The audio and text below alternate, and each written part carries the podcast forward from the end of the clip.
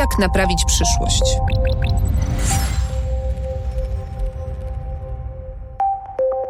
Co zrobić, gdy wszyscy trąbią o nieuchronnej katastrofie? O apokalipsie ekologicznej, technologiach, nad którymi przestajemy panować, rosnących nierównościach społecznych, cyberwojnach, populistach, fake newsach.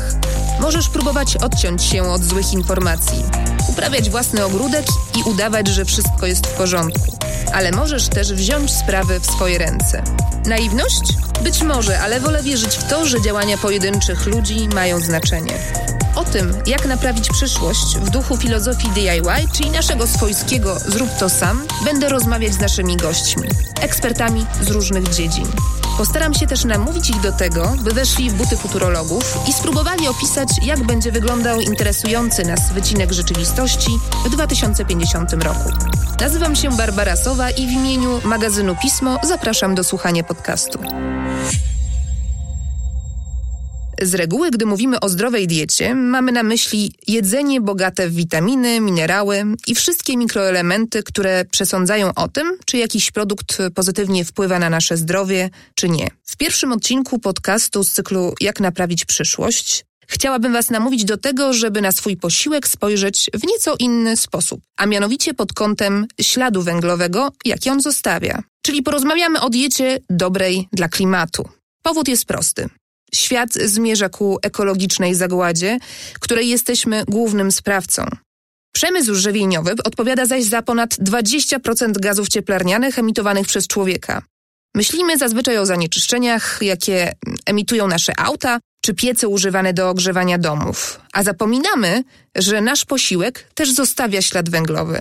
Począwszy od produkcji nawozów i nawożenia pól pod uprawę, hodowli zwierząt, transportu żywności, na przechowywaniu i gotowaniu potraw kończąc. I pewnie w sytuacji, gdy pociąg z napisem Apokalipsa pędzi jak szalony, nasze indywidualne wybory go nie zatrzymają. Ale jak pisze autorka genialnej książki Nadzieja w mroku, Rebeka Solnit, nie zawsze jesteśmy świadomi tego, jak wielki wpływ na bieg historii mogą mieć drobne zdarzenia i nasze jednostkowe postawy. Zmiana rodzi się długo, ale czasem wystarczy iskra, by dokonała się w jednej chwili. O koniecznych zmianach, realnych konsekwencjach kryzysu klimatycznego dla naszej diety, o tym, czy nasze wybory żywieniowe mają znaczenie oraz o tym, jak powinna wyglądać dieta przyjazna środowisku, porozmawiam dziś z profesor Ewą Rębiałkowską, prezes Stowarzyszenia Forum Rolnictwa Ekologicznego imienia Mieczysława Górnego. Co powinno lądować na naszym talerzu, a z czego powinniśmy zrezygnować, jeśli nie chcemy, by posiłek odbijał nam się moralną czkawką? Posłuchajcie pierwszego odcinka mojego podcastu. Ten odcinek jest częścią cyklu Zmiana klimatu już tu jest, którego mecenasem jest Santander Bank Polska, oferujący profesjonalną obsługę klientów private banking. Jak naprawić przyszłość? Zanim przejdziemy do rozmowy z profesor Rębiałkowską, wspomniana szczypta futurologii. Kojarzycie jedzenie w popularnych filmach albo w literaturze science fiction? Twórcy prześcigali się w skrajnie różnych koncepcjach. Jedzenie przyszłości przedstawiano jako szarą papkę bez smaku, jak w orwellowskim roku 1984, albo owsiankowy klejk, jak w Matrixie. A z drugiej strony pojawiały się syntetyczne specjały z replikatora w Star Treku, który potrafił spełniać niemal każde jedzeniowe życzenie bohaterów, albo niebieskie mleko, czy samorobiący się zielony chleb w Star Warsach. W sequelu Blade Runnera, który pokazuje rzeczywistość 2049 roku, jedzenie kupuje się w gigantycznych odpowiednikach dzisiejszych automatów z przekąskami. Zamiast roślin czy zwierząt hoduje się jadalne owady. Czy te wizje mają jakikolwiek związek z rzeczywistością? Zastanawialiście się, jak będzie wyglądało jedzenie przyszłości? Co będziemy mieli na talerzach w 2050 roku? Zapytałam o to ekspertów obecnych w czasie debaty, jaką organizujemy w ramach premiery pisma. W sierpniu rozmawialiśmy o globalnym ociepleniu. Jeśli jesteście ciekawi, możecie posłuchać podcastu nagranego w czasie tej dyskusji, który jest dostępny w serwisie magazynpismo.pl i w naszych kanałach podcastowych na Spotify, iTunes i aplikacji Empik Go. Posłuchajcie, co mi odpowiedzieli goście premiery. Jako pierwszy o swojej wizji opowie Tomasz Chruszczow, ekspert do spraw klimatu z Ministerstwa Środowiska. Jedzenie jest ważne i będzie ważne nie tylko dla łakomczuchów. I to jest, i to jest pierwsza rzecz, którą myślę, że warto powiedzieć. Drugą kwestią, która I tu mam nadzieję, że zostanie rozwiązana, a w każdym razie skończymy z tak wielkim marnotrawstwem żywności, jakim mamy do czynienia teraz to, że dzięki chociażby wdrożeniu celów zrównoważonego rozwoju, dzięki zapewnieniu dostępu do energii, do wody pitnej, do przechowywania żywności, skończy się to, z czym mamy do czynienia dzisiaj, że miliard 300 milionów ton żywności co roku jest marnowanych. No jeżeli gospodarstwo domowe zyska dostęp do energii i będzie mogło na przykład posiadać lodówkę, to jest szansa, że znacznie mniej tej żywności się zmarnuje. I jeżeli będzie zapewniony bezpieczny dostęp do tej żywności, to nikt nie będzie robił nie wiadomo jakich zapasów, tylko znacznie mniejszymi tymi codziennymi porcjami zaspokajając swoje potrzeby, no będzie siłą rzeczy mniej wyrzucał. Tak? No, to zdarzyło się w społeczeństwach rozwiniętych, że jak się zmieniła struktura społeczna i coraz więcej mamy, nie wiem, singli albo małych małych rodzin, no to trzeba było zmniejszyć opakowania, żeby nie kupować, nie wiem, kilo, tylko 20 deko. I to są te przykłady. Skala problemu jest olbrzymia, bo to jest, jak mówię, miliard 300 milionów ton co roku według FAO się marnuje, a wartość tego to jest bilion dolarów. To jest tysiąc miliardów dolarów rocznie wyrzucamy. Trzecia rzecz to jest taka, że ten 2050 to nie tylko zmiana obyczajów, żywieniowych, być może, aczkolwiek w to najmniej wierzę, to jest również no, dodatkowe, tak lekko licząc, 2,5 miliarda ludzi na planecie. W związku z tym pewnie będziemy bardzo blisko 10 miliardów. No i te 10 miliardów ludzi będzie musiało coś zjeść, coś wypić, no i nie, nie, nie zjeść siebie samych przy okazji. Akurat miałem to szczęście, że mniej więcej półtora miesiąca temu uczestniczyłem w takim wydarzeniu, takiej uroczystej kolacji na której zaprezentowano to, co można no, wyczarować, mając trochę wyobraźni, umiejętności i narzędzi również, roślin, niekoniecznie z mięsa. I muszę powiedzieć, że no nie tylko dlatego, że akurat lubię tego typu jedzenie, ale y, chociaż wegetarianinem nie jestem, że, że, że było to zaskakująco y, urozmaicone, w smaku doskonałe. Natomiast absolutnym hitem było coś, co już jest do kupienia chociażby w Stanach Zjednoczonych. W Europie chyba jeszcze nie. Nazywa się Impossible Burger. To jest kalifornijska firma, która jakąś tam technologię, trochę tam, nie wiem, magii, trochę, trochę chemii pewnie, aczkolwiek się nie przyznają do żadnej chemii. I potrafi tak spreparować białko roślinne, ja nie odróżniłem. Dostałem takie kąski z tego właśnie mięsa roślinnego nie, nie, nie potrafiłbym odróżnić, które gdybym dostał dwa, wiedziałem, że to jest roślinne, natomiast gdybym dostał mięsne i to, nie potrafiłbym powiedzieć, co jest co. Na pewno coraz więcej osób będzie no, ograniczało, jak to się mówi, udział mięsa w diecie, chociażby ze względów ekonomicznych. Część będzie ograniczała ze względów, no, nazwijmy to, na świadomość wpływu każdego konsumenta na to, co dzieje się z planetą, ze środowiskiem. Bo, bo, to jest ta świadomość, której ciągle brakuje, no i dzięki tam rozmaitym akcjom edukacyjnym gdzieś ta świadomość będzie budowana. Sądzę, że to, na to jest duża szansa. Yy, więc jeżeli miałbym, jak to się mówi, podsumować, to nadal uważam, że jedzenie pozostanie bardzo ważnym elementem mhm. kultury, sposobem gdyby, budowania relacji w rodzinie, między znajomymi, no bo to jest taki moment spajający społeczeństwo. Ja no, z racji chociażby tego, co robię, mam bardzo wiele e, kontaktów z koleżankami, z kolegami z e, krajów Afryki, Ameryki Łacińskiej. Powiedzieć im, żeby nie jedli mięsa, no to wyśmieją. Więc mówiąc krótko, nadal jest to tam być może również wyznacznikiem statusu, ale również pierwszą potrzebą. To znaczy, mówiąc krótko, dieta bezmięsna niewyobrażalna. Jak naprawić przyszłość?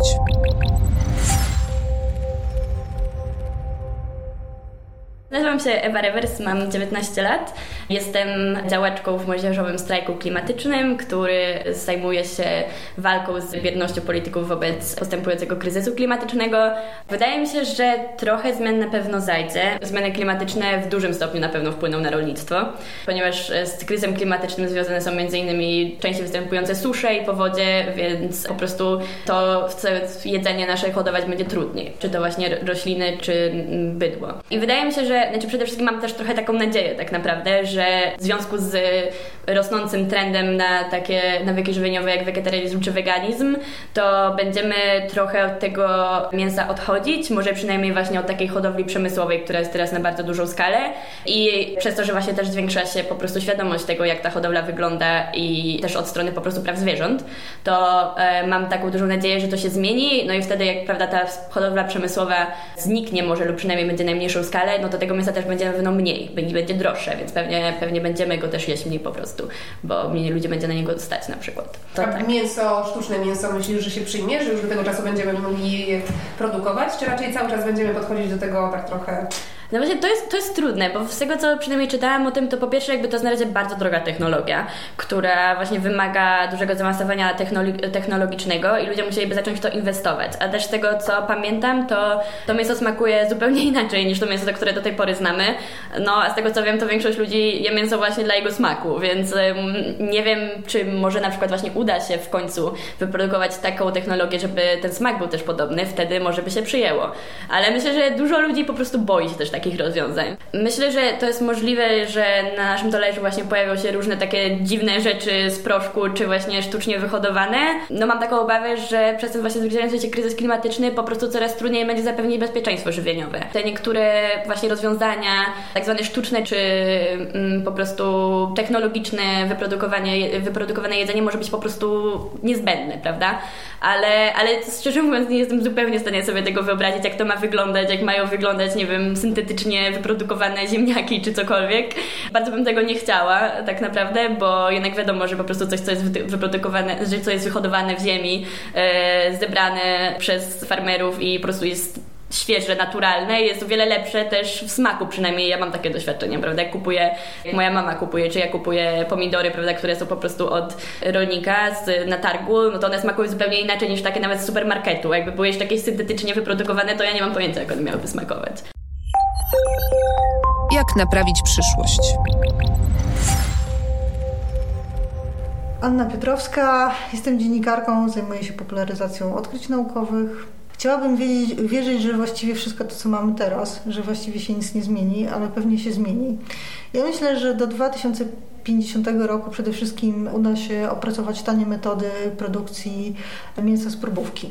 Na to bardzo liczę, bo kocham wołowinę. E, trochę mi żal krów, więc chętnie bym zjadła taką wołowinę, która jest wyhodowana w laboratorium. Liczę na to, że ponieważ e, po pierwsze będą zmiany klimatu i my ich nie unikniemy, pewne owoce, które do tej pory były uprawiane w klimacie ciepłym, zostaną u nas e, zaintrodukowane i że one będą czymś zupełnie naturalnym. Być może chodzi tutaj tylko i wyłącznie o winogrona, które będą duże, czerwone, piękne i będą słodkie przede wszystkim, ale że będą to tego, tego typu rzeczy.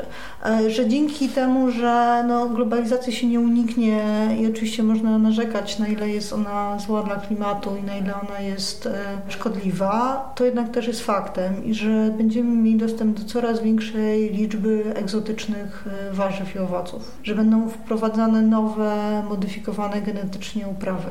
One już są wprowadzane, my sobie nie zdajemy z tego sprawy. One są w bardzo zdrowe, dlatego że tak naprawdę nie ma żadnych dowodów na to, że są zagrożeniem. Więc być może powstaną krzyżówki roślin warzywnych, które dzisiaj są zupełnie nieznane i się pojawią. Być może to będą na przykład, nie wiem, skrzyżowania bakłażanów z paprykami. Ten trend, który my teraz obserwujemy, zwróćmy uwagę, że idzie na to w takim kierunku, żebyśmy jedli, jedli bardzo zdrowo. Więc bardzo dużo świeżych warzyw i owoców. Bardzo dużo w ogóle świeżych też lokalnych produktów. Więc jeżeli u nas będą rosły piękne winogrona, to będziemy jeść te winogrony do upadłego. One nie muszą jechać do nas z Kapsztadu, bo ostatnio gdzieś widziałam piękne winogrona z Kapsztadu. Ja ich nie chcę. Ja chciałabym, żeby one mi wyrosły w ogródku, tak, żeby też były takie ładne. Więc ja myślę, że w ogóle ten trend, który my teraz obserwujemy, związany ze stylem życia bardziej, czyli zdrowo, świeżo, będzie kontynuowany. Co tutaj może się pojawić? To na przykład mogą się pojawić y, uprawy hydro, hydroponiczne, tak, czyli takie, gdzie roślina jest zawieszona tylko i wyłącznie w wodzie i, i rośnie, tak, żeby to szybko, szybko szło. Myślę, że pojawią się też nowe pokarmy, które będą miały właściwości lecznicze, My już teraz na przykład odkrywamy, że większość grzybów jest bardzo zdrowa. To jest ciekawe, że mm, jeszcze 30 lat temu na przykład wszyscy mówili, że grzyby są ekstra, są tylko dobrym dodatkiem smakowym. Jest bardzo dużo nowych badań, które pokazują, że na przykład takie zwykłe boczniaki mają bardzo silne właściwości obniżające cholesterol i że właściwie można stosować je jako lekarstwo. Więc ja myślę, że w przyszłości dużo e, żywności, którą dzisiaj mamy po prostu na, na talerzu, zyska taką mm, znaczenie funkcjonalne, czyli takie znaczenie związane z tym, żeby nie wiem, z profilaktyką zdrowotną, tak? Mogą być na przykład też y, na tyle zmodyfikowane, że na przykład zwiększyć ilość tych substancji, które na przykład obniżają cholesterol. Ja bym chciała, żeby zniknęły wszystkie napoje słodzone cukrem żeby ludzie jakby przestawili się na, na zdrowe jedzenie, tak? Żeby z, zresztą to widać w chwili obecnej i to jest taki trend, który gdzieś tam się przesuwa. To jeszcze trochę będzie trwało, no ale myślę, że do 2050 roku to się zadzieje. Ja myślę, że, że to, co się zmieni tak naprawdę, to jest też świadomy wybór, świadome y, życie, tak? Jeżeli my mówimy o zmianach klimatu i nie wybieramy różnych rzeczy, to myślę, że, że w tych materiach też się coś zmieni. Ja mam nadzieję, że zniknie plastik. To jest moje wielkie marzenie, ponieważ myślę, że to nawet jest bardziej chyba niebezpieczne niż zmiany klimatu. Myśmy się z tym plastikiem zbyt mocno zagalopowali. To jest bardzo, bardzo duży problem, bo moim zdaniem Ziemia znacznie bardziej cierpi z tego powodu niż, no może nie, dobra, no trochę przygięłam, niż ze zmian klimatu. Myślę, że to jest równoważne, tak? Ale że sobie na przykład nie zdajemy sprawy, jak drobinki plastiku mogą nam uszkadzać po prostu tkanki i komórki, że się wbudowują na stałe do, do ciała. To też nie jest e, bez znaczenia. Mój kolega, który siedzi obok mnie biurko w biurko, codziennie jest pirulina. Wygląda to ohydnie. Wygląda jak taki glutek, ale twierdzi, że to jest bardzo dobre. Więc ja myślę, że e, to znajdzie to swoją niszę.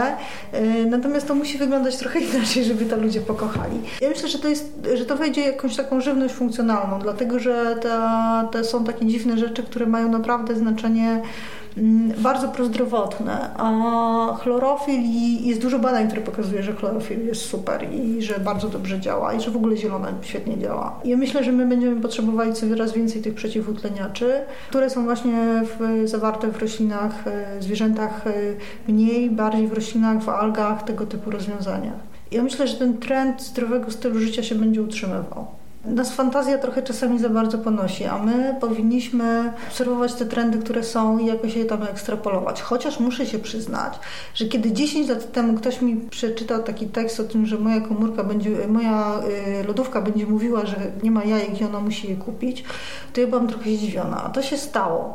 Więc może, może po prostu to będzie tak, że za 50 lat będziemy się spotykać w większym gronie, będziemy jedli bardzo dobre steki, które gdzieś tam wyrosły na orbicie bo być może okaże się, że mięso, kultury mięsa na steki znacznie lepiej sobie radzą w warunkach mikrograwitacji niż tutaj na Ziemi. I że cała, cała Ziemia będzie otoczona wielkimi stacjami w formie pierścieni, gdzie będą rosły cudowne rośliny, które będą nas e, karmiły. Więc może to będzie tak, a może my po prostu będziemy mieszkali na tych stacjach i e, uprawiali te e, steki na szakach Petriego i te hydroponiczne uprawy, które będziemy po prostu wykorzystywać do, do jedzenia.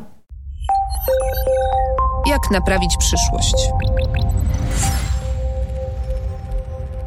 Anna Jerzyńska, specjalistka do spraw komunikacji w Stowarzyszeniu Otwarte Klatki. To, co przede wszystkim wydaje mi się, że zniknie, bo zniknąć po prostu musi, patrząc na, na dane i wszelkie prognozy, to z pewnością zniknie mięso z hodowli przemysłowej, dlatego że e, to, w jaki sposób e, obecnie hodujemy zwierzęta, w jaki sposób pozyskiwane jest ich mięso, jest e, no, kompletnie nieefektywne. Przede wszystkim wiąże się z ogromnym cierpieniem zwierząt. No, to jest dla nas jako otwartych klatek rzecz absolutnie podstawowa, to znaczy zyski, kosztem po prostu dobrostanu zwierząt są standardem w hodowli przemysłowej. Jeśli spojrzymy na chociażby kurczaki, to 98% mięsa pochodzi właśnie z hodowli przemysłowych, mimo że, co jest pewnym paradoksem, te hodowle stanowią tak naprawdę tylko 4% wszystkich gospodarstw w Polsce.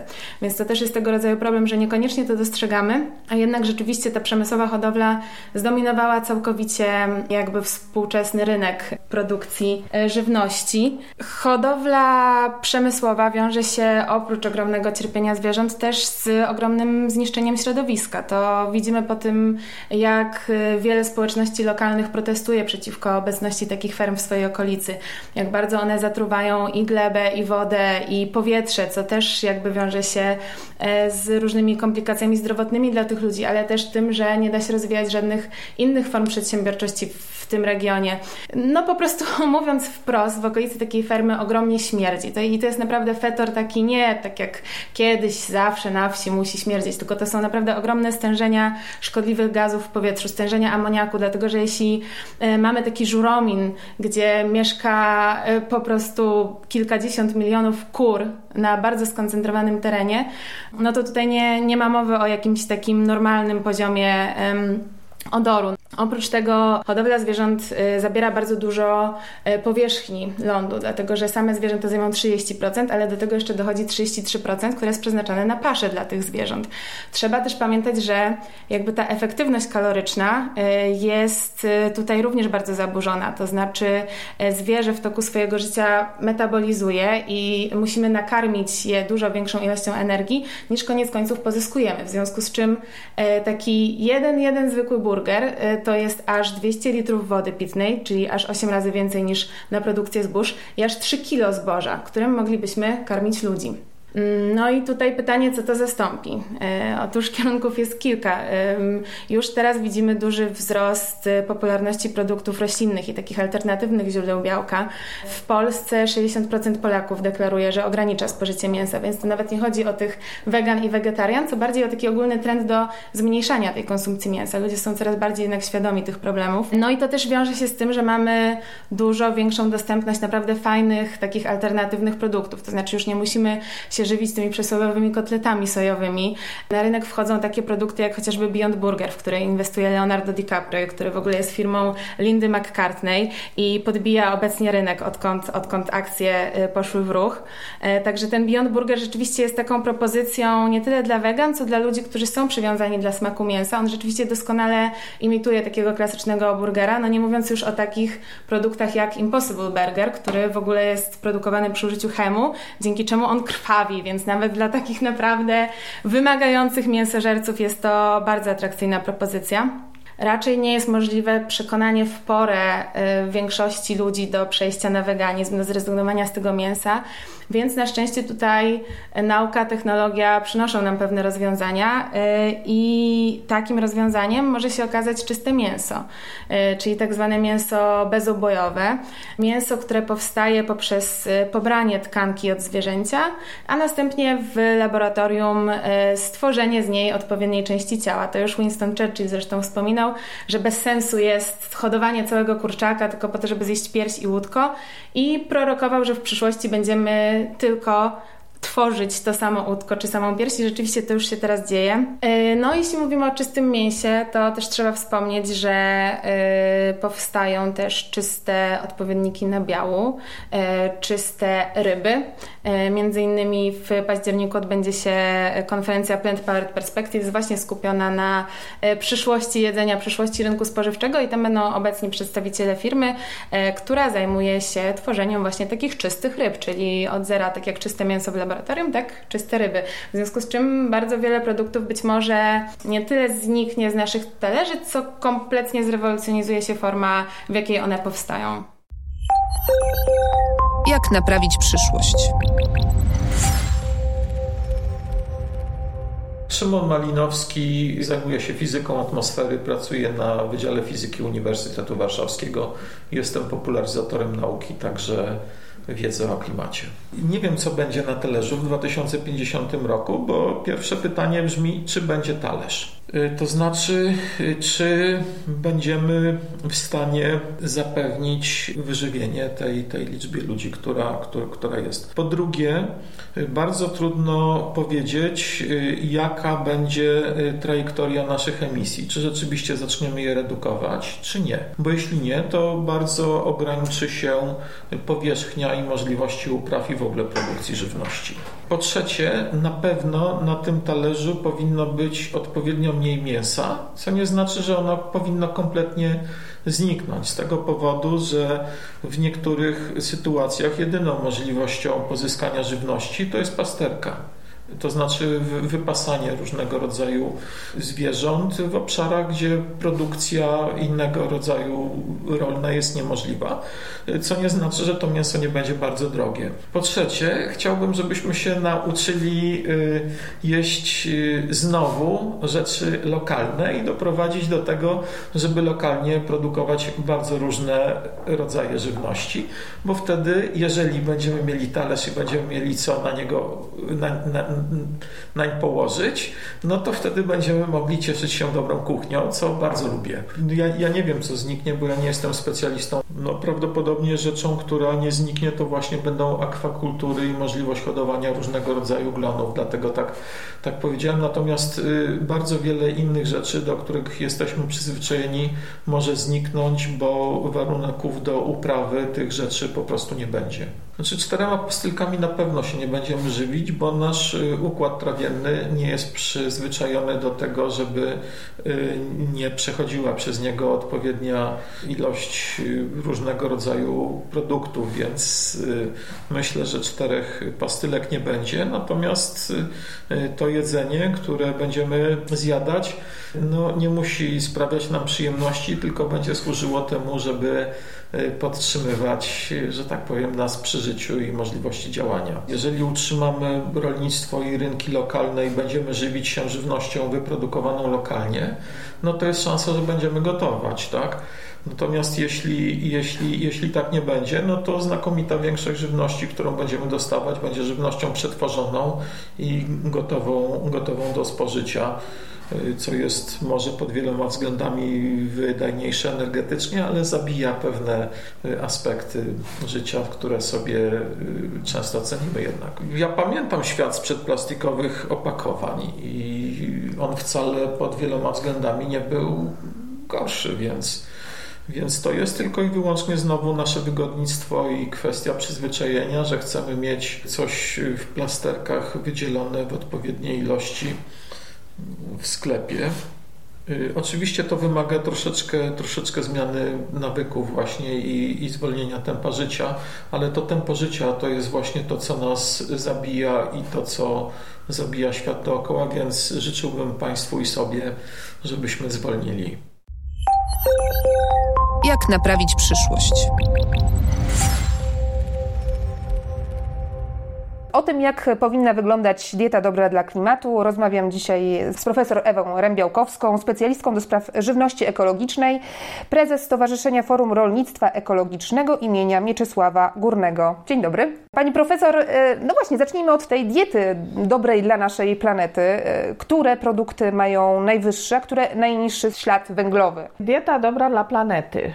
Więc na pewno dla planety nie jest dobre to, że bardzo wielu ludzi zjada zbyt duże ilości mięsa. Produkcja mięsa odciska duży bardzo ślad węglowy na naszej planecie. Zużywane są duże obszary przede wszystkim, bo przecież te zwierzęta jedzą rośliny, więc żeby to wyprodukować trzeba dużej powierzchni tych roślin uprawnych, paszowych, a ponadto dużo wody, dużo energii do wyprodukowania. Mleka, czy mięsa. I dlatego no przede wszystkim chodzi właśnie o mięso. Ograniczenie ilości mięsa ma dwojakie znaczenie. Po pierwsze, ogranicza nasz ślad węglowy, czyli inaczej mówiąc, zmniejsza, zmniejsz, jeżeli zmniejszymy ilość zjadanego mięsa, to równocześnie powodujemy mniejszy nacisk na tą planetę, czyli mniej y, wykorzystujemy mniej zasobów naturalnych, a woda się kurczy, to wszyscy wiemy, że zasoby wody pitnej no, kurczą się katastrofalnie w związku z ociepleniem klimatu i to jest problem już bardzo poważny. A my w Polsce mieliśmy zawsze problem z wodą, bo zawsze mieliśmy mało. Jak, jak to wygląda? My mamy średnio 550 mm opadów rocznie, tylko że kiedyś, jak było chłodniej ogólnie, to, to tak szybko nie parowało. W tej chwili, zanim deszcz spadnie na ziemię, w okresie ciepłym, to on już wyparuje w dużej mierze. W związku z tym mało dociera na powierzchnię ziemi. Jest też szereg innych tu problemów, bo deszcze są coraz gwałtowniejsze, tak zwane deszcze nawalne, które nie nasycają gleby. To jest cały szereg różnych problemów, ale generalnie mamy suszę. Na ogromnej większości naszego kraju mamy po prostu suszę, już katastrofalną w tej chwili. Stąd drogie płody rolne, drogie przede wszystkim warzywa i owoce, czego każdy z nas doświadcza na co dzień. To prawda. No właśnie, ale gdybyśmy mieli, powiedzieliśmy o mięsie, co jeszcze powinniśmy wyeliminować albo ograniczyć znaczy, w naszej diecie? Jeszcze chciałam powiedzieć, mhm. że ograniczenie ilości mięsa ma dwojakie znaczenie, bo raz, że ratujemy ziemię, klimat, zasoby naturalne, ale druga sprawa, ratujemy sami siebie, bo dieta obecnie zalecana to jest dieta albo całkowicie wegetariańska, czyli bezmięsna, albo pesko-wegetariańska, czyli zawierająca wyłącznie ryby w diecie, albo tak zwana semi-wegetariańska, która polega na tym, że zjadamy bardzo mało mięsa, czyli na przykład mięso jemy dwa razy w tygodniu, a w pozostałe dni tygodnia rezygnujemy ze spożycia mięsa. Przeciętny Polak zjada w tej chwili bardzo dużo mięsa, więc to, o czym mówimy w tej chwili, tyczy się naszego społeczeństwa w bardzo dużym stopniu. I te tendencje są wzrostowe, to znaczy tam jest chyba rzeczywiście około 80 kg e, rocznie na osobę, na osobę tak, e, i ilość mięsa nadal rośnie. Tak, jest tendencja wzrostowa, a jest tendencja niestety spadkowa, jeżeli chodzi o spożycie warzyw. Właśnie ostatnio czytałam takie doniesienie, że tak, e, mniej jemy warzyw w porównaniu z rokiem 2013 wyraźnie o kilka ładnych procent mniej jemy warzyw i owoców, co wiąże się ze wzrostem cen.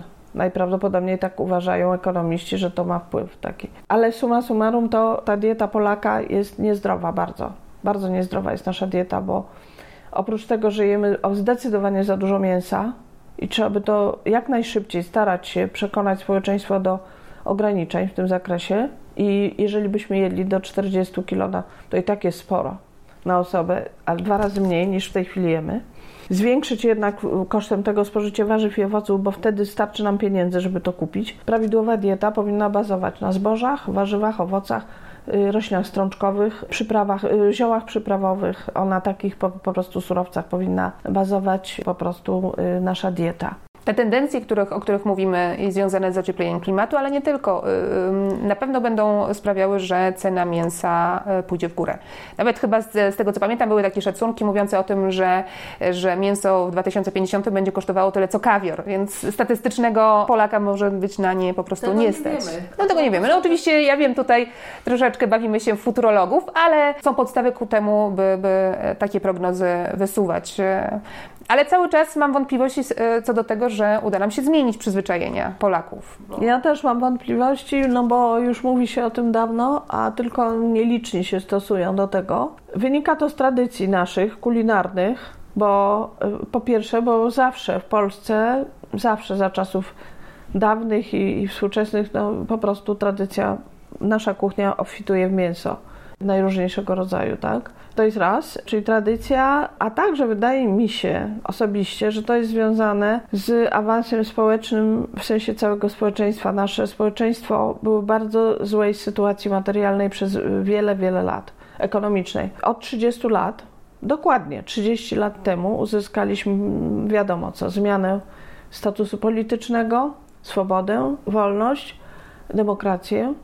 Możemy mówić generalnie to, co myślimy, wypowiadać się publicznie i zaczął nam się poprawiać. A niestety dla wielu ludzi ten status kojarzy się z tym, że kuchnia jest bogatsza. Na co dzień w domu jest więcej tych rzeczy takich sycących, typu mięso, ciasta, czyli te cukry, wszelkie rodzaju, y, duża ilość węglowodanów, też tłuszczów dużo, dużo y, przetworzonej żywności i w tą stronę to poszło.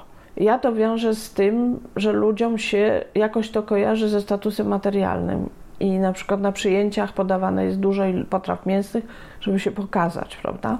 Społeczeństwa, które już przeszły tą fazę, jak weźmy powiedzmy Francja, Niemcy, tak zwane kraje Europy Zachodniej, mówimy potocznie, oni już przez to przeszli i tam to jest niemodne, to jest wręcz źle widziane. Na przykład jak się pójdzie do kogoś, no to podawanie dużej ilości mięsa jest takie już niemodne. Ludzie tego nie chcą robić i sami jedzą mniej, po prostu jedzą mniej tego mięsa i to jest moda ogólnonarodowa, na przykład w Niemczech. Jest coraz więcej wegetarian i ta liczba stale rośnie, młode pokolenie szczególnie przestawia się na wegetarianizm, u nas też w Polsce jest ten trend.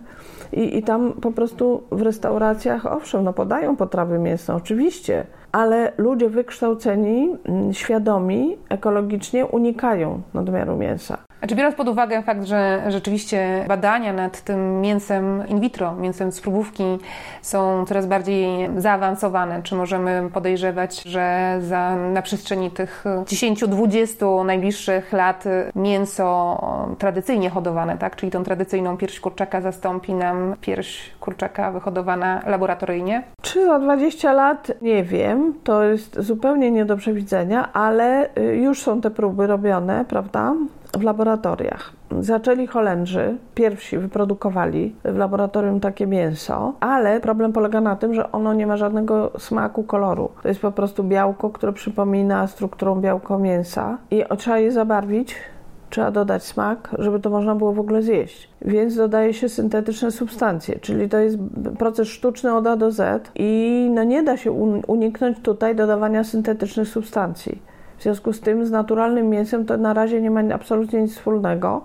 Z tym, co rzeczywiście nam się kojarzy z kawałkiem mięcha, które no, pochodzi od biednego zwierzątka, które zostało w tym celu Y, prawda, zabite. No. To, to jest coś innego. To jest sztuczny twór zawierający mnóstwo różnych substancji chemicznych dodatkowych. W, tym kontekście no, bardzo trudno jest, niemożliwe jest polecanie tego komukolwiek do jedzenia. No, ale z punktu widzenia dietetycznego.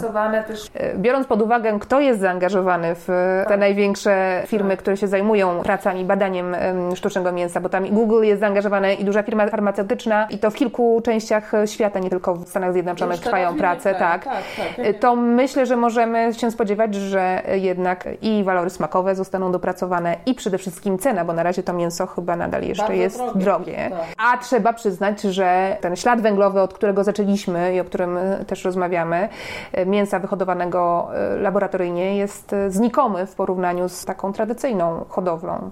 No tak, to wszystko niby brzmi tak z jednej strony proekologicznie, w tym sensie, że oszczędzamy tą ziemię, ale jest to proces kompletnie nienaturalny, nie mający nic wspólnego z procesami ekologicznymi i z obrotem materii, który, z którym mamy do czynienia, energii, z którym mamy do czynienia w przyrodzie. Ja bym, ja osobiście mam, jaki ja mam do tego stosunek, mogę powiedzieć osobiście tylko. To jest tak no, taka nowość, że nie ma do tej pory chyba jakichś nawet artykułów naukowych, które by to analizowały, bo nie ma jeszcze za wcześnie na to. Mnie się wydaje, że to jest dobry pomysł tylko i wyłącznie dla kosmonautów, dla ludzi, którzy będą musieli podróżować daleko w kosmos, bo oczywiście te podróże kosmiczne są i będą, i one się będą rozwijały, ludzkość w tą stronę będzie szła.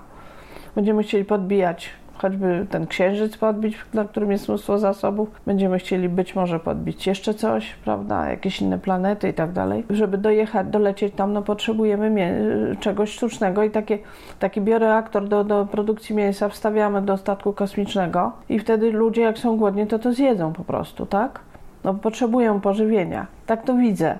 Ja osobiście widzę to w kategoriach podboju kosmosu. Natomiast bardzo we mnie wszystko, no po prostu ja mówię o sobie, swoim podejściu. I na podstawie wiedzy, i na podstawie może tego, że ja jestem związana z produkcją ekologicznej żywności od ponad 30 lat, zajmuję się tym naukowo i wdrożeniowo. Jestem prezesem tego stowarzyszenia właśnie Forum Rolnictwa Ekologicznego imienia Mieczysława Górnego, więc z racji tego jakby to jest ogólnopolskie stowarzyszenie, gdzie mam 80 członków z całego kraju i my dyskutujemy o tym, jak powinna wyglądać produkcja żywności właśnie w naszym kraju i w ogóle. Dla mnie, z moich głębokich przekonań, po prostu wynika, że ja nie mogę zaakceptować tego na Ziemi. Powiedziałam wyraźnie. Mogę zrozumieć, że to będzie potrzebne do podróży kosmicznych. To rozumiem, bo nie ma innego wyjścia dla ludzkości niż w jakimś momencie wyjść poza Ziemię.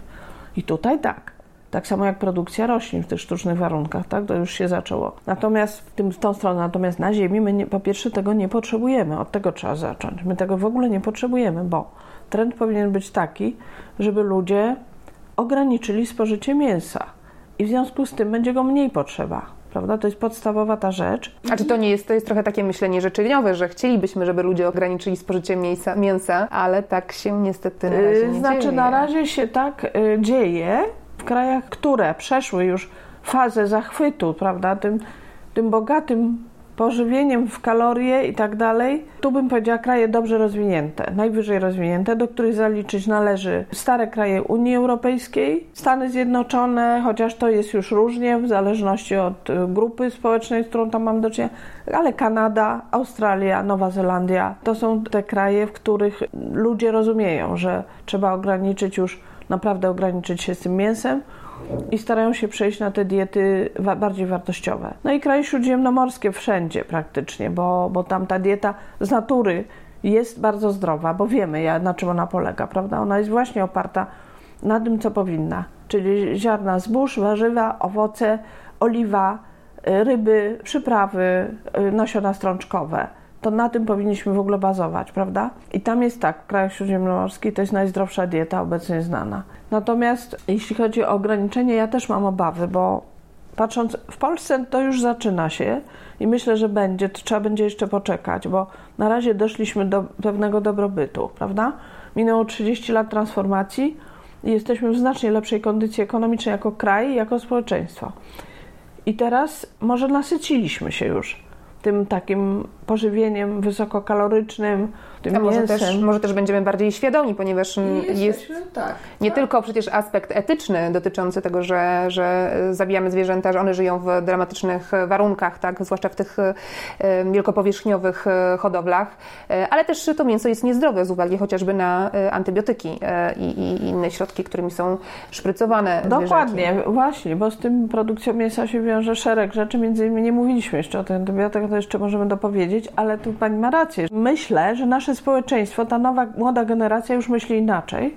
Teraz młodzi ludzie myślą inaczej. Jest coraz więcej wegetarian albo pesko-wegetarian i na pewno, czy wegan nawet, i no, w tą stronę chyba pójdziemy, tak jak y, poszły już wcześniej Niemcy, czy Francja, czy, czy Holandia. Czyli myślę, że to się będzie pozytywnie w Polsce zmieniało. Obawiam się, że, mhm. że to, ten trend pozytywny, który w Polsce już się zaczął i, i, gonimy jakby Zachód z tym dobrym trendem, czyli prawidłowej diety i zmniejszenia ilości mięsa na talerzu, to niestety nie dotyczy takich krajów jak Chiny, gdzie jest te półtora miliarda ludzi, gdzie oni po prostu chcą dobrze zjeść, bo ich y, dziadowie, pradziadowie głodowali, więc oni teraz zarabiają więcej i oni oni chcą zjeść, a mięso niestety jest smaczne, jest czymś, co ludziom smakuje, bo niestety nie jest prawdą, że człowiek jest z natury wegetarianinem. My jesteśmy z szympansami, mamy ponad 98% wspólnych genów i szympansy również nie są bynajmniej wegetarianami, a mnóstwo naszych zachowań społecznych i nasza biologia jest bardzo podobna z szympansami.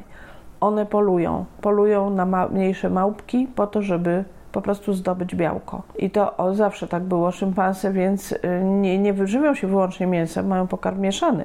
One jedzą owoce, prawda, jedzą różne rzeczy. Robaki sobie tam wydłubują i tak dalej. Ale generalnie no, bardzo chętnie czasem spożyją kawałek konkretnego mięska. Więc mają dietę mieszaną tak jak my. Ludzkość nigdy nie była w przeszłości wegetariańska. Nigdy. Po prostu nigdy, bo była linia, która wymarła, to jest udowodnione, to była linia yy, padlinożerców. Były hominidy, które żywiły się głównie padliną przez bardzo wiele, wiele długi okres. Ta linia wymarła. No, ale jesteśmy na szczęście lata świetlne od tamtych Jesteśmy, czasów, ale tak. nasza biologia jest taka, jaka jest, czyli twierdzenie, że my z natury jesteśmy wegetarianami nie jest po prostu prawdziwe. Czyli ta skłonność do jedzenia mięsa jest uwarunkowana też ewolucyjnie niestety u nas. Czyli myśli Pani, że jednak raczej mięso nie zniknie, ani nie zostanie zastąpione, chociażby właśnie takimi wynalazkami jak e, mięso z probówki. Ale zostawiając mięso, co Pani zdaniem, przyjmując, że ten czarny scenariusz e, się spełni, czyli rzeczywiście będziemy mieli e, klimat jeszcze cieplejszy, że a wraz z ociepleniem klimatu przyjdą anomalie pogodowe, susze, opady gradu, huragany, to wszystko, co, co może niszczyć uprawy chociażby. Czego na talerzu statystycznego Kowalskiego zabraknie, a co może się pojawić, czego jeszcze nie było, tak? Jak te, jak te anomalie wpłyną na, na nasze uprawy, na to, co się, na to, co jemy. No więc y, już widzimy te trendy, bo no jest paradoksalne, że byliśmy potęgą ziemniaczaną przecież przez nie wiem ile w ogóle lat. Odkąd ziemniaki były w ogóle uprawiane w Europie, no to Polska miała dobrą pozycję w tym zakresie i byliśmy przez wiele lat liderem właściwie tych w tym roku będziemy importować ziemniaki. bo jest tak mały zbiór, że nie wystarczy ziemniaków dla naszego społeczeństwa. Bo kraje, gdzie mają chłodniejszy klimat, bo ziemniak nie lubi tak ciepłego klimatu, kraje o chłodniejszym klimacie już się zmądrzyły i już produkują więcej ziemniaków i mogą nam sprzedać. W związku z tym to już jest jedna rzecz. A ziemniak jest już bardzo drogi, więc będziemy go jeść mniej, prawda? I w tą stronę to może iść. Żyto, kolejna roślina, której, która nie lubi nadmiaru ciepła, Orkisz, który jest rośliną uprawianą głównie w gospodarstwach ekologicznych, jest to zboże, dawny, stary gatunek zboża o bardzo wysokiej wartości odżywczej. Niestety przy takim trendzie klimatycznym nie, nie będzie dobrze plunował w Polsce nie będzie dobrze planował, więc żyto, orkisz mogą znikać. Mogą pojawić się ciekawe opcje z pszenicą, bo pszenica durum lubi bardzo wysokie temperatury i kto wie, czy nie zaczniemy produkować sobie sami pszenicy durum, którą sprowadzaliśmy zawsze ze Włoch czy z innych krajów. To jest ta pszenica wysokiej wartości, twarda, która z której najlepsze makarony się robi. Do tej pory importujemy to, a może zaczniemy sami to robić. Również jest szansa dla soi możemy więcej soi produkować, prawda? Która raczej może nie gorący klimat, no ale cieplejsze klimaty woli, więc myślę, że na przykład soję y, Mam nadzieję, że będzie to soja albo ekologicznie produkowana, albo przynajmniej nie, nie modyfikowana genetycznie. No jest taka szansa, że, że możemy ją większych, możemy więcej kukurydzy produkować. Zagrożone są jabłka, które nie lubią nadmiaru ciepła. I już znowu w tym roku jest analogicznie jak z ziemniakami, że są bardzo drogie. Czyli krótko mówiąc, jeżeli ten trend się utrzyma, mogą w naszej diecie pojawić się takie zmiany, że będziemy spożywać mniej ziemniaków i jabłek. To są te rośliny najczęściej spożywane w ogóle, jeżeli mówimy o warzywach i owocach, no bo ziemniaka zaliczamy y, standardowo też do warzyw w jakimś sensie, prawda? Więc mniej ziemniaka, mniej jabłka. Natomiast więcej brzoskwini, moreli, a ze zbóż więcej powiedzmy kukurydzy, soi, soczewicy może się pojawić więcej, bo w ciepłym klimacie takie zmiany są możliwe. Winogrona będą nam coraz lepiej planowały. Może zaczniemy produkować winogrona deserowe. Do tej pory są to winogrona takie na wino, no inne jakby odmiany, ale, ale te winogrona wielkoowocowe, jak byłoby coraz cieplej, możemy również e, zacząć to produkować. I tak dalej, i tak dalej. No, coraz gorzej będzie z okopowymi, no, e, tak jak buraki, marchew, seler, pietruszka. Przysłowiowa pietruszka, która gigantycznie zdrożała, wielokrotnie droższa niż była w, w latach jeszcze kilka lat temu. Warzywa będą e, za te 30 lat takim dobrem, e, właśnie drogim jak mięso, kawior. E, tak jak Może tak być, że na przykład rosół to będzie potrawa ekskluzywna na wielkich przyjęciach tylko podawana, a nie w każdą niedzielę, jak to było od setek lat, prawda? Gospodynie, odkąd Włoszczyznę przywiozła królowa Bona, do Polski, gospodynie robiły rosoły. I to po każdym domu, nawet biedniejszym, raz w tygodniu ten rosół był. W tej chwili Włoszczyzna jest tak droga, że ci ubożsi ludzie się zastanawiają. I może w przyszłości mówimy o tym, co będzie. Jeśli te trendy się utrzymają, to ten rosół może być tylko na święta gotowany, a na co dzień nie będzie się zup robiło na Włoszczyźnie, tylko będzie się robiło jakieś inne rzeczy, prawda? Na przykład choćby tak jak mówimy, zupa z soczewicy czy coś takiego przecierana jak będzie tańsza ta soczewica, no to, to można coś takiego częściej gotować. Nie wiem, kiedy to nastąpi. Powiem szczerze, że jak myślę o tych zmianach docelowo, nie jest mi wcale przyjemnie ani wesoło. E, jak myślę o tych zmianach diety, bo ta dieta i w ogóle kuchnia polska jest, jest pyszna, jest, jest unikalna w pewnym sensie, jest bardzo dobrą kuchnią i szkoda by było tego wszystkiego, ale nigdy nie wiemy, co będzie. Ale rzeczywiście, no, jeżeli klimat będzie się tak ocieplał, to w tą stronę po prostu będziemy szli. No to, to taki rzeczywiście smutny scenariusz. A ja jeszcze chciałam zapytać, czy w związku z tym, że pewne będą braki u nas, tak, w, może właśnie zabraknąć jabłek, albo może być ich mniej, albo ziemniaków, to czy my będziemy ulegali temu trendowi na e, importowanie żywności? Bo rzeczywiście jak się mówi o tym, jakie jedzenie powinno, jakie jedzenie powinniśmy wybierać, żeby sprzyjać e, klimatowi ziemi,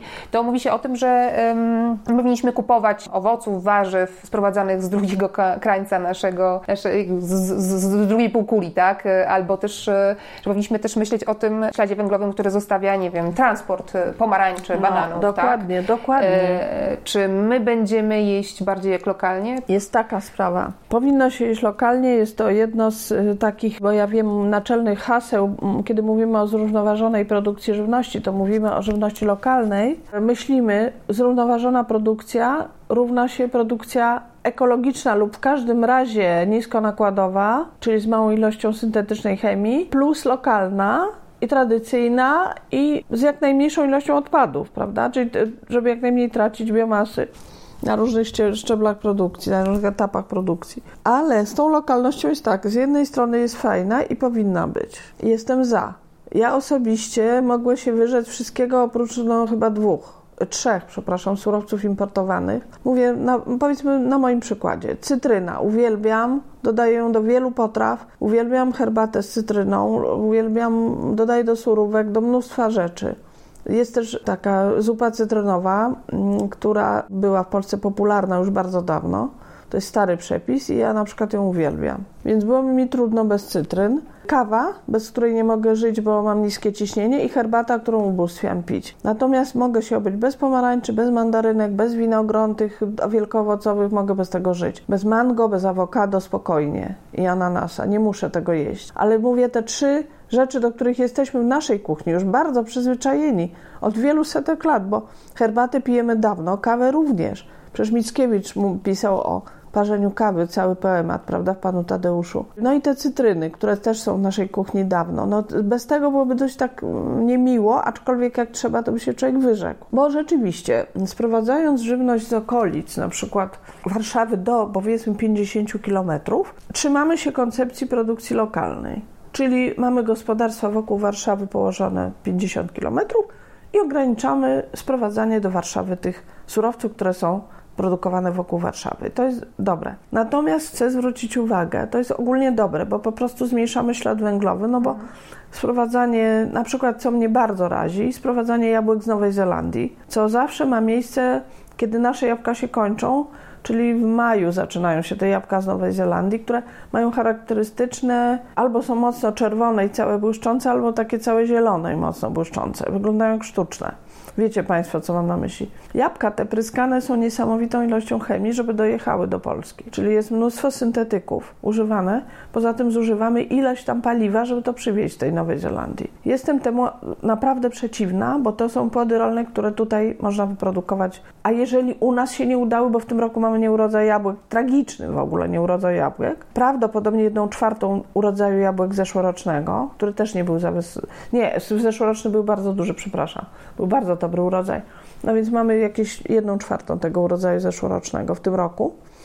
Z uwagi na, na właśnie pogodę? Czy? Tak, ze względu na, na, mrozy, które były w maju i wytłukły nam część sadów, a potem fatalna pogoda, susza, yy, nad, nadmierne upały i, i, no, jabłka już kosztują 4-5 zł, a co będzie później, tak? Więc jest dramat z jabłkami. W tym roku jest dramatyczna sytuacja. Być może w przyszłym roku będzie lepiej, ale jest jedna rzecz – mówiąc, ja jestem za dietą lokalną. Tak jak powiedziałam, podoba mi się, bo nie sprowadzamy z daleka, ale jabłka możemy z Włoch na przykład sprowadzić, tak? Którzy, tam, czy z Niemiec, na południu Niemiec ogromne sady jabłkowe, teraz byłam niedawno, widziałam. I, I tam im dość dobrze to brodziło, bo nie mają lepsze opady. Możemy od nich kupować, możemy od Włochów kupować te jabłka, ale nie sprowadzać ich z Nowej Zelandii, no bo to już się robi naprawdę absurd. Sęk tym, że u nas chyba e, e, jakby konsument decyduje przede wszystkim z uwagi na cenę. To znaczy to jest ten pierwszy tak, faktor, niestety, ten pierwszy tak. najważniejszy e, Jeżeli to, tak, jeśli to jabłko nowozelandzkie będzie tanie i tańsze od naszego, to, to ludzie to kupią, bo ich to nic nie obchodzi.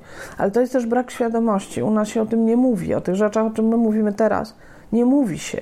Po prostu nie mówią, media się tym nie zajmują w ogóle prawie w ogóle. Trochę się zaczyna, ale to jest jeszcze o wiele za mało. I ludzie nie myślą, bo jeżeli w telewizji by się mówiło o tym często, prawda? Przeciętny Polak co robi? Ogląda po południu telewizję, tak? Jeżeli by się mówiło o tym, że jabłko z Nowej Zelandii powoduje to i to i to, prawda? Że, że zużywamy straszną ilość paliwa i środków chemicznych, to może by ludzie się zastanowili nad tym. A że nie tylko ważna jest ta cena, ale są też ważne inne rzeczy i wspieranie rodzimego rynku. I natomiast jest jeszcze jedna rzecz, o której się mało też mówi i mało dyskutuje.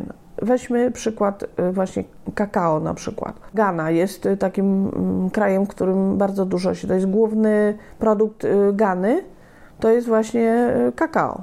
Oni mają drzewa kakaowe, produkują. Dobrze, przestajemy pić kakao i przestajemy jeść czekoladę. Cała Europa nagle, prawda, nie. Co ma zrobić Ghana ze swoim produktem? To jest pewien aspekt interesujący, bo kraje południa żyją z tych z tej produkcji kawy, herbaty, kakao, ananasów, pomarańczy, mango i tak dalej, i tak dalej. Ogromna lista różnych surowców, których my nie mamy. Możemy żyć bez kakao i bez czekolady, to możemy, chociaż czekolada jest właściwie w małych ilościach bardzo zalecana, bo zawiera magnez, którego nam generalnie brakuje w diecie, na przykład. I polifenole, więc w zasadzie jest dość zdrowa. W małych ilościach, podkreślam, nie cała tabliczka. Ale dobra, możemy się wyrzec, ale, ale półkula północna może się tego wyrzec, ale ta półkula południowa tego sama nie zje, i oni po prostu upadną, te kraje. Ta ich, na przykład ekonomia Gany, w ogóle cała gospodarka może upaść przez to. Więc czy tą drogą mamy iść? Bo to, jest, to byłaby tak straszna rewolucja na skalę światową. Te kraje południa nagle stracą rynki, stracą całe gałęzie gospodarki, będą ich upadać i ci ludzie prawdopodobnie jeżeli by to nastąpiło szybko, to ci ludzie tam zaczną umierać z głodu po prostu. No, taka jest prawda, no bo zamkną plantacje, ci ludzie nie mają innych źródeł utrzymania, swoje gospodarstwa już porzucili, bo plantują u, u, u, u plantatora, od dwóch pokoleń razem z małymi dziećmi przychodzą na plantację, a swoje to mają tam ogródek, którym mają tylko tam jedną roślinę czy coś, ale nie potrafią i umierają z głodu. Mamy tutaj do czynienia po raz kolejny z takim, mielibyśmy do czynienia z takim absurdem porównywalnym do biopaliw, tak? kiedy wybieramy jakieś proetyczne e, tak. rozwiązanie, tak? bo chcemy ograniczyć ślad węglowy, etc., e, etc., ale to proetyczne rozwiązanie de facto jest jeszcze bardziej szkodliwe, o czym się dowiadujemy po jakimś czasie, tak, tak jak właśnie było z, z biopaliwami. Tak. No i pytanie, no właśnie pytanie, skąd my mamy czerpać wiedzę, skąd możemy wiedzieć, jakie rozwiązania są rzeczywiście etyczne, są rzeczywiście dobre, dobre, tak? Jak, gdzie szukać takich informacji dotyczących takich naszych codziennych wyborów przy, nie wiem, przy kasie i, znaczy, w supermarkecie? Trudna bardzo sprawa, bo ten temat, który teraz ja poruszyłam, do tej pory to jest temat w ogóle Nikt na świecie jeszcze chyba nie wie, jaki model wybrać, żeby było optymalnie. Taka jest prawda powinniśmy rozpocząć nad tym dyskusję, debatę w gronach ekspertów. Powinna się toczyć taka dyskusja oparta na tym co właśnie aspektach etycznych, aspektach y, ekonomicznych i aspektach ekologicznych. Te trzy E powinny być brane prawda, pod uwagę. Ekologia, etyka, ekonomia. I to powinna być debata międzynarodowa, tak? Debata międzynarodowa y, dotycząca choćby tego, co w naszej diecie wyeliminować, a co zatrzymać w jakim kierunku iść, jakie wydawać nawet poradniki, przewodniki ludziom. Czy co, napisać w tym przewodniku ludzie przestańcie w ogóle jeść czekoladę i nie kupujcie kakao? No na przykład taki problem jest, o którym powiedziałam. No, a, a z kolei wartości odżywcze niesie ze sobą ten produkt. Akurat bardzo wysokie. Bo tak jak powiedziałam, magnezu mamy bardzo mało w naszej diecie. Polacy mają niedobór magnezu, wszyscy właściwie. A zjedzenie dwóch tafelków ciemnej, podkreślam, czekolady, nie mlecznej, dziennie zabezpiecza nas w magnez. I teraz co te kobiety mają robić, bo to przeważnie najwięcej kobiety mają te niedobory. Też jest żelazo, na przykład y, właśnie w czekoladzie również są pełne ilości żelaza, które kobietom są niezbędne. Nie mówiąc o tym, że czekolada poprawia nam nastrój bardzo szybko, bo nie jest żadnym tabletką, żadną syntetyczną, a natychmiast poprawia nam nastrój zjedzenie dobrej czekoladki, czy właśnie dwóch tafelków czekolady. Pewnie takich produktów byłoby więcej, no bo e, awokado e, na przykład też jest e, udowodnione, jest bardzo zdrowe, ma wiele wartości, tak, ale jego ślad węglowy jest, jest z kolei ogromny. Jest ogromny, ale tu bym dyskutowała, bo można zbudować dietę w Polsce całkowicie lokalną. To jest możliwe, bo nawet z tym magnezem można sobie poradzić jedząc więcej kasz różnego rodzaju, na przykład kasza gryczana go dużo zawiera. Jeżeli ją regularnie będziemy jedli, to sobie zabezpieczymy ten magnez. My możemy zbudować lokalną polską dietę opartą na bogactwie naszej tradycji. Możemy, ale debata globalna powinna objąć również przyszłość krajów południa. To, co powiedziałam. Czy nas ma głowa o to boleć, czy nie, to jest inna sprawa, ale jak widzimy, to nie jest proste. Więc yy, nie widziałam ja osobiście żadnego opracowania naukowego, które by tą tematykę w jakiś sposób rozstrzygało. No nie widziałam. Może ja nie widziałam, może są już takie opracowania, ale podejrzewam, że nie, bo to zawsze jest przedmiotem bardzo ostrej dyskusji i debaty. Natomiast jedno, co jest absolutnie pewne, powinniśmy dążyć do tego, aby to, co się da produkować i kupować lokalnie, to jest, na, to jest bez żadnych wątpliwości. Dałam przykład jabłek, które mówię, u nas nie obrodziły, ale Włochy, Niemcy mają tego full być może nawet bliżsi sąsiedzi, trzeba by poszukać i tam kupować po prostu te jabłka. No trudno, nie obrodziły, no. Więc kupimy tu, za rok obrodzą u nas, prawda? I my będziemy je sprzedawać. Ziemniaki w tym roku fatalnie, za rok może być dużo lepiej. W tym roku kupmy je, czy od Niemców, czy tam, nie wiem, od Skandynawów, od kogoś komu lepiej to obrodziło, ale poruszajmy się przynajmniej w obrębie Europy. Kupowanie z innych kontynentów ograniczmy do tego, co naprawdę jest niezbędne. A e, naprawdę, jeżeli pokolenie moje wychowało się bez ananasa, bez mango, bez awokado, bez jeszcze masy innych prawda, surowców i jakoś urośliśmy, jakoś żyjemy i, i jakoś nikt nie umarł, można się bez tego wychować. Pomarańcze były raz na Boże Narodzenie, jak ja byłam dzieckiem, to się dostawało jedną pomarańcz. Cytryny były, nie codziennie, ale były w tej diecie. Natomiast pomarańcze były bardzo sporadycznie, jak ja byłam mała. I po prostu wróćmy może do takiej, w tą stronę uważam, że powinniśmy iść, czyli ograniczmy ilość tej egzotyki w tym pożywieniu, yy, sprowadzanych produktów, szczególnie takich, które sami możemy produkować. Dietę zróbmy zrównoważoną, ale w tym celu musimy sięgnąć do przepisów naszych matek i babek i musimy sięgnąć do tradycyjnej kuchni, która była niezwykle bogata, a w tej chwili co my jemy? Co przeciętny Polak je? Kotlet schabowy albo pierś kurczaka na zmianę. Tylko te dwa rodzaje mięsa. A akurat te zwierzęta pasione są w 70% modyfikowaną kukurydzą i soją. Akurat trzoda chlewna i kurczaki i indyki. To idzie na tym, na modyfikowanych paszach. A my to jadamy jako społeczeństwo, więc już to powinno ulec całkowitej zmianie, powinna być dostępna lepsza wołowina, która jest jednak inaczej produkowana. No i drób taki, jak powinny znacznie większe bogactwo drobiu być, takie jak gęsi, kaczki, powinny być znacznie bardziej rozpowszechnione. Perlice, które mają wyjątkowo wartościowe mięso. To są rzeczy, które powinno się u nas wprowadzać. No i oczywiście jagnięcina, baranina zapomniana całkowicie o bardzo wysokiej wartości odżywczej. Tylko górale jedzą. A to jest właśnie to, że ta dieta nasza Polaków jest niezdrowa, źle skonstruowana, uboga i w konsekwencji chorujemy jako społeczeństwo. A jest to też niedobre dla planety i dla naszej Matki Ziemi i dla konkretnie naszego kraju i w ogóle. A jest Pani optymistką, czy raczej pesymistką, ja jeśli chodzi o przyszłość? Ja jestem w ogóle optymistką z natury, ogromną. Mhm. Czyli ta dieta będzie lepsza, będzie, będzie i lepsza i dla planety, i dla, i dla y, Polaków w 2050? Uważam, że sobie poradzimy. Jestem przekonana. Po prostu będziemy nieco inne rośliny jedli i przekonstruujemy naszą dietę, ale uważam osobiście, że przetrwamy, ale uważam, że bez edukacji żywieniowej, ekologicznej, i bez działań w tym kierunku, to wszystko, o czym tu rozmawiamy, no nie zaistnieje. Samo się nie zrobi. Muszą być działania wspierane przez rząd, przez organizacje samorządowe, przez yy, urzędy marszałkowskie, muszą być, w tym kierunku musi być pójść po prostu dużo energii. I pieniędzy. Na koniec jeszcze chciałam zapytać, e, ponieważ myślę, że e, na to pytanie często ludzie sobie mm, odpowiadają, e, co ja tam będę, co, co ode mnie zależy, jak ja sobie tam kupię to czy tamto, jak ja e, nie posegreguję śmieci. Jakby moje indywidualne wybory nie mają żadnego znaczenia. No właśnie, czy te indywidualne wybory mają znaczenie, czy też nie?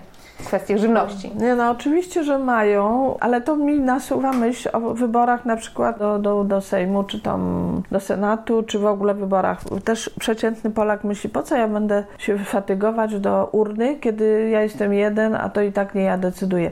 To jest w ogóle zasadniczy błąd myśl, myślowy. Każdy z nas ma wpływ. Jeżeli trzeba myśleć tak, jeżeli inni będą myśleć tak jak ja, to nikt nie pójdzie na głosowanie i wszystko źle się potoczy. Musimy brać udział w życiu społecznym. Konsument ma gigantyczny wpływ na rynek. Gigantyczny. No proste to jest. Jeżeli my zaczniemy kupować produkty ekologiczne i fair trade, to te produkty zaczną coraz bardziej pojawiać się na rynku i zaczną tanieć, więc coraz więcej ludzi będzie mogło je nabyć. Nasze indywidualne wybory mają wpływ ogromny, tym bardziej, że my żyjemy w rodzinie, wśród znajomych, przyjaciół. Jeżeli rozmawiamy o tym z rodziną, z przyjaciółmi, słuchajcie, byłam, kupiłam, to jest fajne, idźcie, kupcie. To coraz więcej ludzi będzie to robiło. Nasz indywidualny wybór jest podstawą zmiany, jest zasadniczą rzeczą. To, co my robimy z odpadami na co dzień, z wodą, co robimy z energią, z jedzeniem naszym, ze stylem życia, ma kolosalny wpływ na przyszłość, więc to jest bardzo ważne, co my osobiście robimy, już nie mówiąc o tym, że to, co robimy osobiście, rzutuje na nasze jestestwo, rzutuje na nasze poczucie sensu w życiu i na przyszłe y, nasze powodzenie. Także mm, jeżeli robimy coś dobrego dla Polski, jeżeli robimy coś dobrego dla lokalnej społeczności i robimy coś dobrego dla planety, to robimy coś dobrego również dla siebie. No i to jest najlepsze podsumowanie. Jeśli nie chcemy mieć wyrzutów sumienia, to zacznijmy dokonywać dobrych wyborów. Bardzo, bardzo serdecznie Pani Profesor dziękuję za rozmowę. Dziękuję również bardzo. Jak naprawić przyszłość? Słuchaliście pierwszego podcastu z cyklu Jak naprawić przyszłość. Ja się nazywam Barbara Sowa i na kolejny odcinek zapraszam Was za miesiąc. Tym razem będę rozmawiać o tym, komu technologie już zniszczyły, a komu być może zniszczą dzieciństwo w przyszłości. Więcej tekstów i nagrań, bo musicie wiedzieć, że wszystkie artykuły w magazynie Pismo mają swoje wersje audio. Z cyklu poświęconego globalnemu ociepleniu znajdziecie na stronie www.magazynpismo.pl. Polecam Wam szczególnie reportaże Filipa Springera, który jeździ po Polsce i opisuje miejsca, gdzie zmiany klimatyczne widać już dziś. Jeśli macie jakieś pytania, wątpliwości albo pomysły na tematy, które powinniśmy poruszyć na łamach pisma, w czasie naszych debat albo w podcaście, piszcie do mnie w komentarzach albo na adres mailowy barbara.sowa magazynpismo.pl. Do usłyszenia!